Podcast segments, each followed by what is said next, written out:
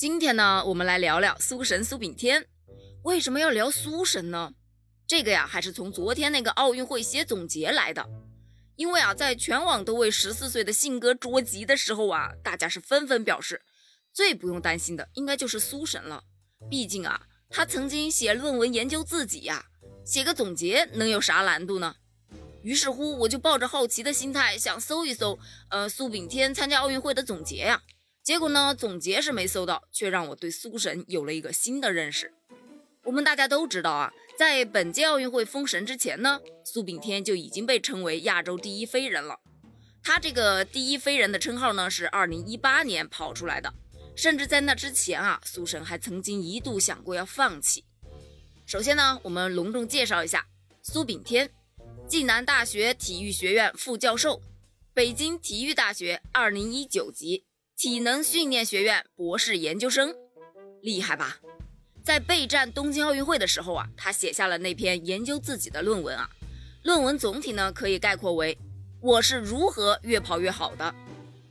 论文里面呢介绍了一些科学化的系统方法呀，并且搜集了相当多的科学化数据。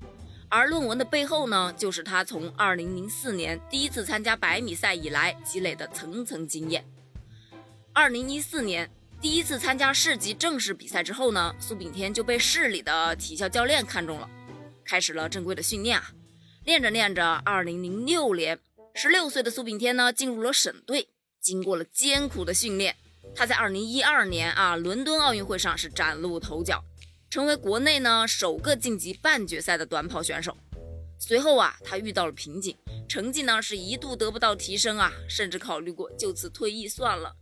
但他依然咬牙坚持了下来，并且不断的积累经验，并在兰迪·亨廷顿教练的建议下呀，换起跑脚，并于二零一八年追平了亚洲第一纪录的保持者奥古洛德，得到了亚洲第一飞人的称号。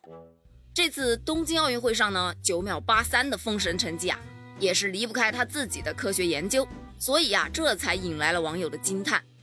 原来苏炳添是实战型科研人员。是技术型短跑选手啊！也有网友调侃呢，称苏神为了写论文都自己亲自下场去跑数据的。看到没？苏神的成功就是理论与实践相结合的最好的典范。你想想，他今年啊已经三十一岁了，在运动员中呢已经属于超龄了，但是啊他的运动精神、钻研精神都深深的值得我们学习。那些建议苏神去研究一下剃光头发是否能加快速度的网友们，你们也该学着长大了。毕竟啊，研究数据还是得自己亲自下场跑会比较真实。所以呢，大家加油哦！期待你们的科研成果。期待下期奥运会啊，还能看到我们的苏神。小伙伴们，关于苏神，你有什么想聊的？记得在评论区给我留言哦。我们下期再见。